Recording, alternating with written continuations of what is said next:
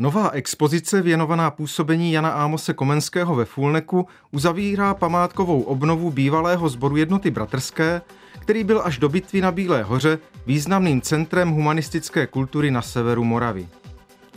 Poslední správce Fulneckého sboru přišel do města v roce 1618.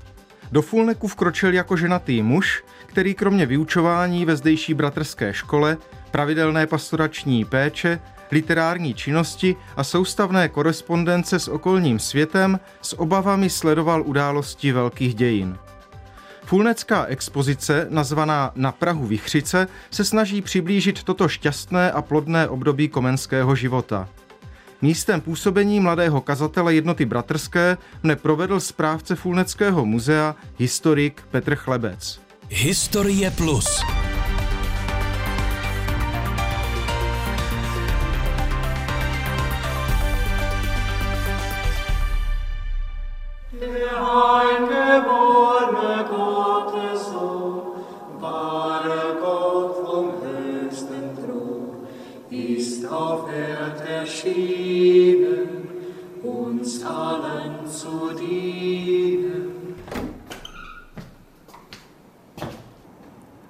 Stojíme tedy v prostoru expozice na Prahu Vychřice, která byla zpřístupněna v září 2021. A právě zde začíná i ta pouť většinou těch návštěvníků, kteří přicházejí. Zde jim říkáme onen úvod ohledně osobnosti Jana Ámose, na schvál vynechávám jeho příjmení, protože popravdě Komenius se objevuje až někdy v roce 1627 a je to vlastně velice zvláštní osobnost, protože do té doby se podepsal jako Nivnický, takže ono i ten název Muzea svět Komenského Fulnek tady do tohohle úplně nekoreluje. Nicméně právě zde vstupujeme do jediného prostoru v České republice, jediná budova, která se dochovala v tomto stavu, kde můžeme říct, že tady někde stál bratr Jan Amos. Jako kostelík jednoty bratrské fungoval někdy mezi lety 1480 a 1621. 21 musí odcházet tedy Jan Ámos a přichází sem neapolitánská armáda, kostelík je nevyužit a až v roce 1623 víme, že tu přichází kapucínský kněz Bonaventura. Ten tento kostel kostelík zasvětil svatému Václavovi. Důvod byl velmi jednoduchý. Nahoře na zámku se usídlil Václav Bruntálský z Vrbna, takže tento kapucín opravdu tímto způsobem se chtěl i zavděčit svému pánovi a možná se v budoucnu tady uchytit, to se nepodařilo. Někdy v 50. letech 17. století dochází k přestavbě kostela na jízdárnu. Musíme předpokládat tedy, že v té době přišel ten kostel o svoji dlažbu, ale k té přestavbě nedošlo kompletně.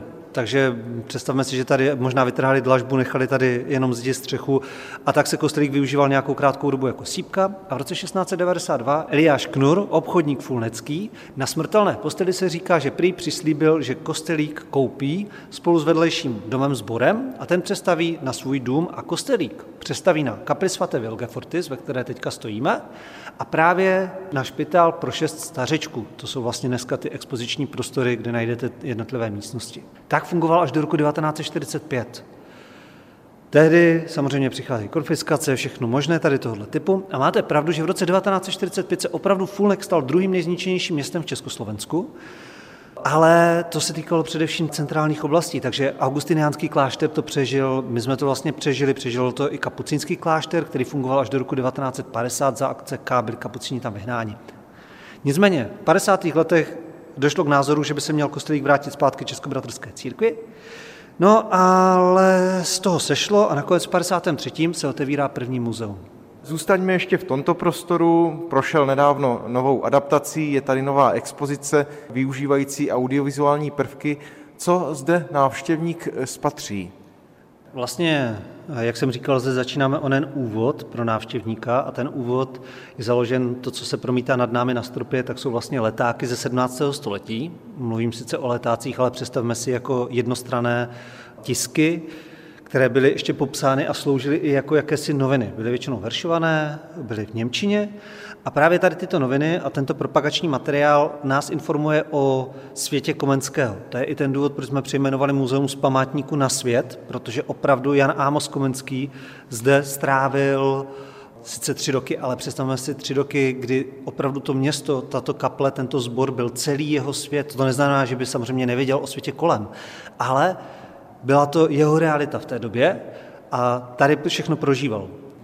proto, že máme tak málo pramenů tedy, jsme se snažili zachytit i ten celý koncept jako jednoty bratrské, to, v čem on žil a to, co vidíme tedy nad sebou, je vlastně léta 1618 a 1621 mapované v letácích. Když přistoupíme blíže, tak vlastně návštěvník si zde může prohlédnout leták, tento je tedy z roku 1619, ale já rád zdůraznuju, že to je právě ta mentalita z roku 1618, kdy dochází k defenestraci. Jan Amos si byl stoprocentně vědom toho, co se děje. On to sepisuje totiž potom v Labirintu světa a Lusthaus srdce, který se psal v roce 1623 a nacházíme tam mnohé kapitoly, kde mluví o svém manželství, ale mluví taky o svém politickém myšlení, kde poukazuje na to, že prostě tehdy se čeští stavové brání proti jakési eh, nespravedlnosti od katolíků, to je tady vyobrazeno o ním jezuitou, který zabudává andílka do krku, a jinak orel jakožto znak císařský, tak stále stojí nad tím lvem, nad tím českým královstvím a ta žena drží vlastně kalich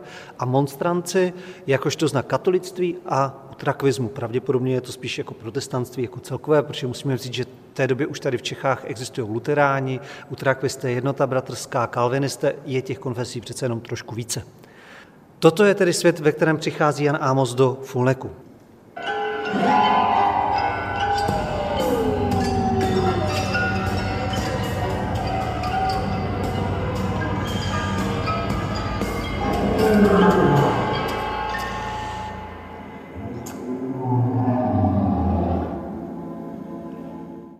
Taková audiovizuální vsuvka, která nás eh, přenesla do kontextu začátku 17. století. Ano, přesně, ale teďka my jsme vlastně viděli jenom tu protestantskou stranu a já právě rád zdůraznuju, že tady v tom Fulneku nemůžeme se dívat na opravdu z toho českého pohledu, kdy mnohdy 30 letou válku bereme jenom jako jakousi válku protestantů versus katolíků, nebo ještě lépe podle řekněme, takového toho ducha národního obrození se díváme na ně jako válka Němců a Čechů, ale pravdou je, že tady ve Fulneku to bylo za prvé německé město a za druhé tady celou dobu mezi lety 1618 až 21 žijou vedle sebe právě jednota bratrská, na zámku jsou ti utrakvisté, ale zároveň tady v tom augustiniánském klášteře celou dobu jsou katolíci. To znamená, tady žijou tři konfese vedle sebe a kdybychom si to chtěli dělat ještě komplikovanější, tak v Jedlchovicích, které jsou tady, co by kamenem dohodil, tak tam byli luteráni zase.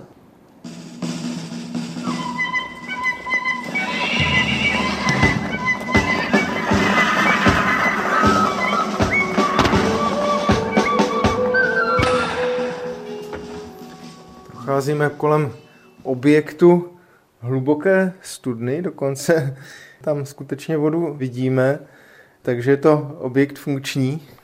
Ano, tato studna tady byla opravdu od počátku. Na začátku jsme se trošku s kolegyněmi podivovali, jestli opravdu studna patří do kaple, protože pořád jsme v tom sakrálním prostoru. A ano, patří. Je tam součástí a ten vstup, který můžeme vidět kousek pod náma, ten zazděný, tak opravdu je i z druhé strany z Ička je to opravdu vstup, který propojoval sbor s tím kostelíkem. Tady tudy určitě nepřicházeli do toho kostelíka, to by museli vyšplat ještě na žebříku a hádám, že žáci by se topili dole, protože ta voda má mít hloubku 6 metrů a celá studna má hloubku 16 metrů. Takže, jak vidíte, je to docela hluboké ale tady tudy si pravděpodobně žáci mohli nabírat vodu, když z toho sboru vycházeli. Zbor musíme brát jako jakousi formu vyššího učení, neberme to ale jako vyšší školu, ta tady vlastně nebyla založena, i když se předpokládá, že Karel starší ze Žerotína měl takovýto záměr. Proto tady byl i Komenský a další moudří mužové právě z jednoty bratrské, kteří tu byli jmenováni jako správci. Když přesuneme se ještě dále, tedy do místnosti výzdoba sboru, oproti jiným protestantům, respektive jiní protestanté taktéž dávali, kladli důraz hlavně na slovo boží, takže proto jsou to ty žalmy. A oproti katolíkům právě nezdobili ikonografickými motivy svatých, ale jednota bratrská taktéž je neničila.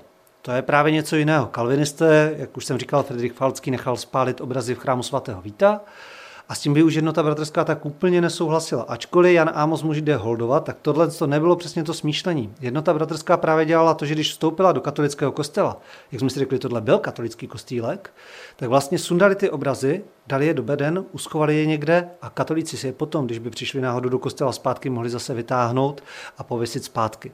Z toho důvodu tady vlastně prezentujeme i onu výzdobu toho písma, kde si můžete přečíst tady třeba Jakuba buďte činitelé slova a neposluchači toliko oklamávající sami sebe.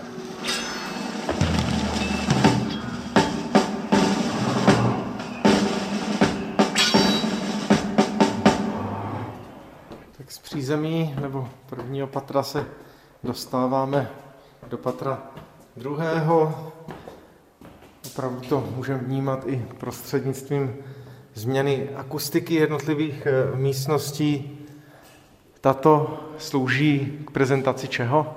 Ano, je to druhé patro, můžeme to brát i jako mezipatro, protože právě jsme vylezli, eh, vyšli z kaple a dostali jsme se do objektu, který byl za tou kaplí postavený. Jde to poznat podle těch šířky těch stěn. A zde se dostáváme do kapitoly Marecké pokolení. Marecké pokolení tomu říkáme právě z toho důvodu, že někdy v 80. letech 15. století přichází do Fulneku takzvaní valdenští z Braniborské marky a proto jim místní říkali Marecké pokolení. Normálně bychom to asi nezmiňovali, nicméně právě tento důvod pravděpodobně jsem přivedl Jana Ámose do Fulneku, kdy jeden z prvních eh, známých správců byl Michail Weisse, který pocházel z tohoto mareckého pokolení. Přímo to bylo takhle jako o něm psáno. A Michal Weisse byl jeden z autorů, který vydal první protestantský kancionál, německy psaný samozřejmě, Ein Neue Gesängbüchlein se to nazývalo, v roce 1532 byl vydán v Mladé Boleslavi. My tady však nemáme bohužel přespívaný tento kancionál, máme tu přespívaný kancionál od uh, Johana Jeleckého, Michaela Táma a Petra Herberta a je to takzvaný Kirchengesang a Teď bych vás pozval tedy malém poslechu, kdy si můžete právě díky Masarykově univerzitě poslechnout tyto kancionály, kde se to jedná o gregoriánský chorál. To znamená, představte si, že ten sbor, když zpívá, tak zpívá vlastně bez, nechci říct bez rytmu, nemají prostě půlové čtvrťové noty, neříká se u toho první, druhá, třetí, čtvrtá, jak vidíme tady za sebou na té notové osnově, ale musí všichni sledovat sbormistra. erschienen,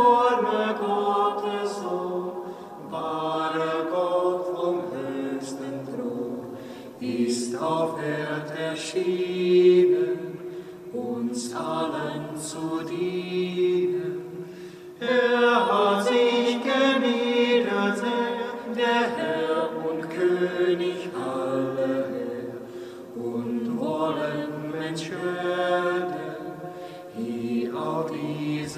Erde. A právě tímto chceme prezentovat to, že opravdu jednota bratrská ve Fulneku, obdobně jako v Lančkroně, byla německá. Oni právě tím příchodem valdenských se po Němčili velice silně. A jednota bratrská najednou mohla využít místo, kde mohla posílat své studenty na zdokonalení v Němčině, protože vezmeme, že Jan Amos v roce 1614 jde studovat do Heidelbergu a Herbornu. A tam se mluví německy. Takže existovala i teorie, že možná to byl i dřív a že možná, že zrovna tady si vylepšoval svoji Němčinu. A pak, když v roce 1618 hledali správce sboru, tak Jan Amos byl ten, který už tady byl, byl obeznámen s prostředím, mluvil německy, takže se sem hodil úplně perfektně. Když procházíme těmito prostory, tak se nám evokuje ten svět, ve kterém Jan Amos žil, ta jeho každodennost. Jaká vlastně byla ta jeho každodennost fulnecká, případně napříč týdnem, co měl na starosti, co se mu honilo hlavou, jaký měl vlastně program dne, dá se to až takto dostopovat napříč staletími? Popravdě ano i ne. To ano je, že vlastně, jak jsem říkal, tady máme mezi prací a modlitbou, za mnou by měl být právě kněz správce sboru, a ve všech těch agendách my můžeme vlastně vidět, že by měl dělat ty ranní mše, ty večerní mše, kázat, připravovat si vlastně kázání pro své ovečky.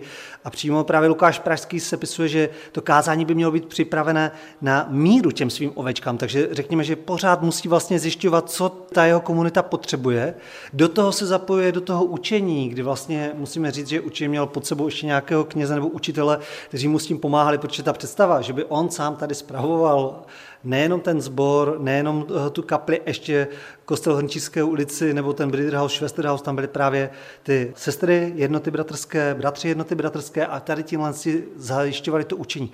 Takže řekněme, že on byl takový ten hlavní organizátor a my můžeme říct, že ano, když bych, jak jste se ptali, jestli se dá rozčlenit, tak to bylo to ano, že my víme, kolik všech možných činností musel dělat, a to ne, že si neumím pořád představit, jak to mohl za ten týden stihnout, nebo vůbec za ty dny, protože on vlastně i při tom úprku odsuť dokázal sepsat spisek, kde vytahuje jednotlivé žalmy a snaží se jaksi najít sám odpověď ve víře, proč se mu děje to, co se mu děje. Že vlastně to utrpení je jenom vůle boží, že Bůh dává, Bůh bere, jak to tam má u Joba, přímo takhle sepsané. a přitom prchá před císařským vojskem a musí se někde ukrývat. A ještě si stihne vzít papír, pero a sepsat to a poslat jeden ten výtisk svojí manželce. A to mluvíme o roku 1622 v únoru kdy jestli v květnu odsud utek, tak moc toho času neměl. Myslím si, že musel mít, zaprvé musel určitě sebou táhnout knihovnu, část knihovny, že nezhořela všechna. To víme třeba o Koperníkově spisu, který koupil v roce 1614, takže ho prodává v roce 1637, myslím, že to bylo. To znamená, že přežil ten požár. Takže já si myslím, že on byl velmi zaměstnaný člověk.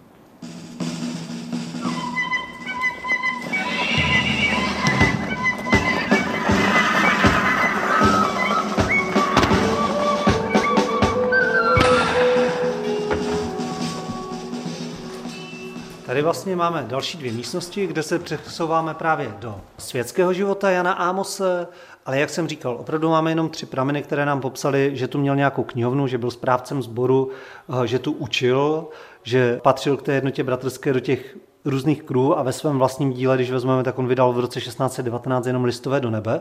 Často je to zaměňováno, že byl na straně chudých, ale spíš to bereme jako jakési upozornění na sociální nerovnosti kde vlastně rozsuzuje bohaté a chudé.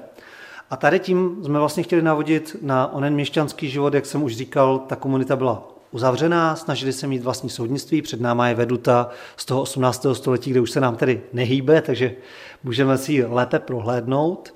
Dále ve vitrínách právě zbraně, ty tady opravdu tematicky zapadají, protože právě na onom panelu život s ostatními a ne ten Komenský jako měšťan, tak poukazuje na to, že jednota bratrská mohla provozovat řemesla, k ním i vlastně vedla ty svoje žáky, a byla si vědomá, že některá řemesla nejsou úplně neškodná, takže rozlišovala řemesla zlá, dobrá a nebezpečná.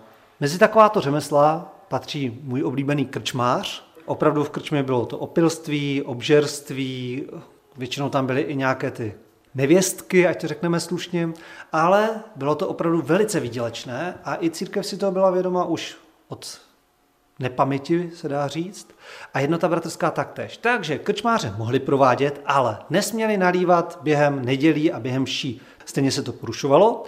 Nesměli hrát karty, nesměli podporovat hazard, nesměli tam mít žádné nevěstky. Pravdou je, že bych strašně rád našel někde pramen, jak moc to porušovali ti členové jednoty bratrské, protože analogicky v té katolické církvi těchto prohřešků máme opravdu řadu a je to velice vtipné vždycky to obhajování, proč nalili zrovna v neděli. No, protože se narodilo dítě a tak pozvali celou obec a podobné.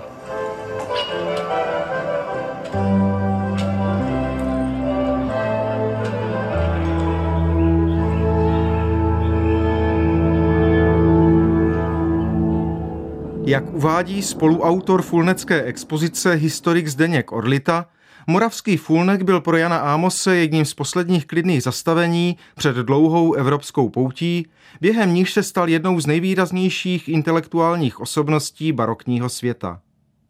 Byla to právě zdejší bratrská obec, která se stala v předvečer vypuknutí třicetileté války svědkem jeho pedagogických, literárních a filozofických příprav. Posloucháte pořad Historie Plus. Zlomové okamžiky dějin i historie všedního života. Premiéra v sobotu večer po půl šesté na Plusu. Ve Fulneku napsal Komenský dnes ztracená latinská pojednání o starožitnostech Moravy a o rodu pánů ze Žerotína.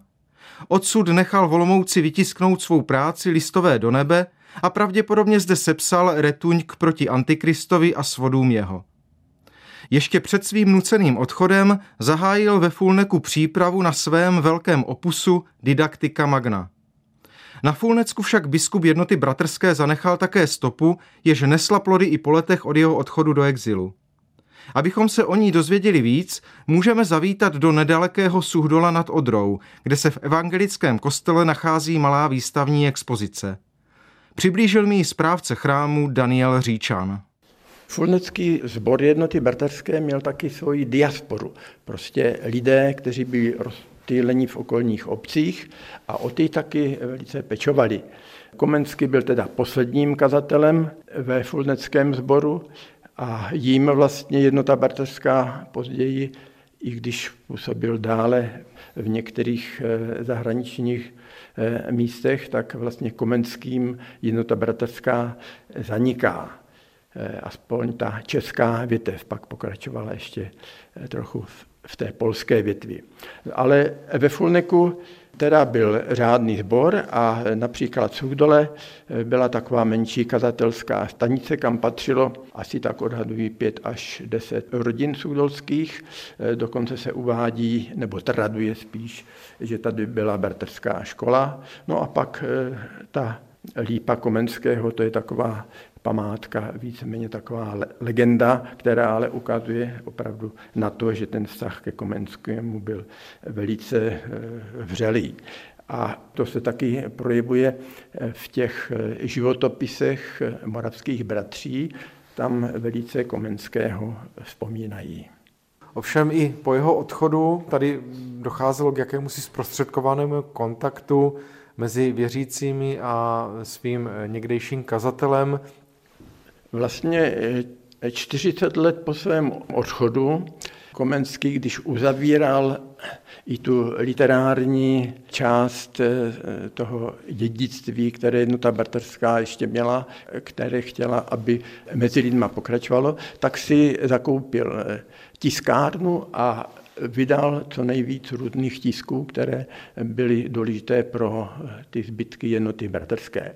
A při té příležitosti vytisknul i tenhle ten malý spisek, Die Uralte christliche katholische Religion, dvěma slovy komenského katechismus. Bylo to roku 1661 v Amsterdamu. A po tiskaři Kopidlanském poslal celý ten náklad knih, byl to tehdy asi tak něco kolem 100 kusů. Poslal celý ten náklad tady do Suchdolu. V té době už Fulnek byl pro tyhle ty činnosti uzavřen a nedalo se tam působit, takže eh, přivezl celý ten náklad knih tady do Suchdolu a odsud se distribuovaly tyhle ty publikace do okolí. Martin Schneider, ten podle toho katechismu vyučoval mládež. Zřídil si ve svém domě takovou pokoutní školu, kde vyučoval mládež číst a psát, aby nebyli pod vlivem katolické církve. A tehdy se děti všechno učili z paměti, bifovalo se všechno. Takže oni znali ten katechismus z paměti, což je v takových otázkách a odpovědích vyjádřeno, co bylo podstatou věrouky jednoty bratrské. Takže ty děti pak i v dospělosti věděli, co to ta jednota bratrská byla. To bylo velice důležité pro ten další vývoj.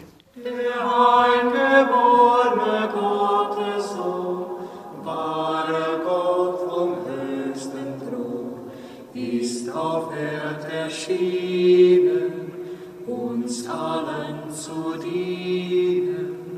Máme tady vystavenou kůru z památné lípy Komenského, která bez zbytku zanikla roku 1979. Lípa Komenského, jaká je tady souvislost?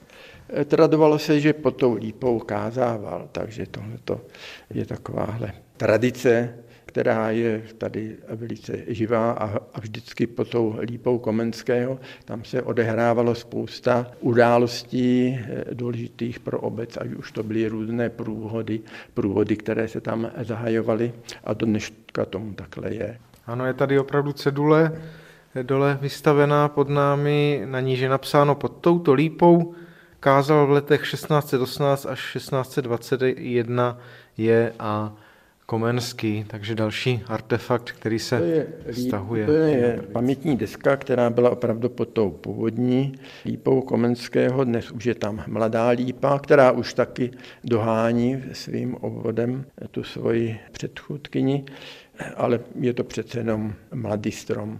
A tady je taky cihla, která je z toho domu, kde se tradovalo, že tam byla an der alten Brüderschule. Na staré bratrské škole se tam říkávalo. No, u Komenského je zajímavé, že se jeho lidé tak eh, velice dobře pamatovali. Kterého kazatele nebo faráře nebo i profesora si lidé pamatují po sto letech, že jo, takových moc není. Takže, a jeho si e, vzpomínali i jejich vnuci a pravnuci. Prostě ta jeho, ta bráda, kterou on vyoral, ta byla opravdu hluboká, vlastně zřetelná až do teška. Takže v Suchdole si ho taky připomínáme tím, že před školou je bysta Komenského od akademického sochaře Chromka a je to pravděpodobně největší bysta Komenského, možná, že i na světě. Der Herr und König aller und wollen Mensch werden, hier auf dieser. Slyšeli jste pořad z cyklu Historie Plus věnovaný tématu života a díla Jana Ámose Komenského ve vztahu k severomoravskému městu Fulnek. V pořadu vystupovali vlastivědný průvodce Petr Chlebec a dále Daniel Říčan z evangelické farnosti v Suchdole nad Odrou. O režii pořadu se postarala Magdalena Šorelová. Pořad vznikl za asistence mistra zvuku Lukáše Vorla. Od mikrofonu se loučí autor pořadu Petr Slinták.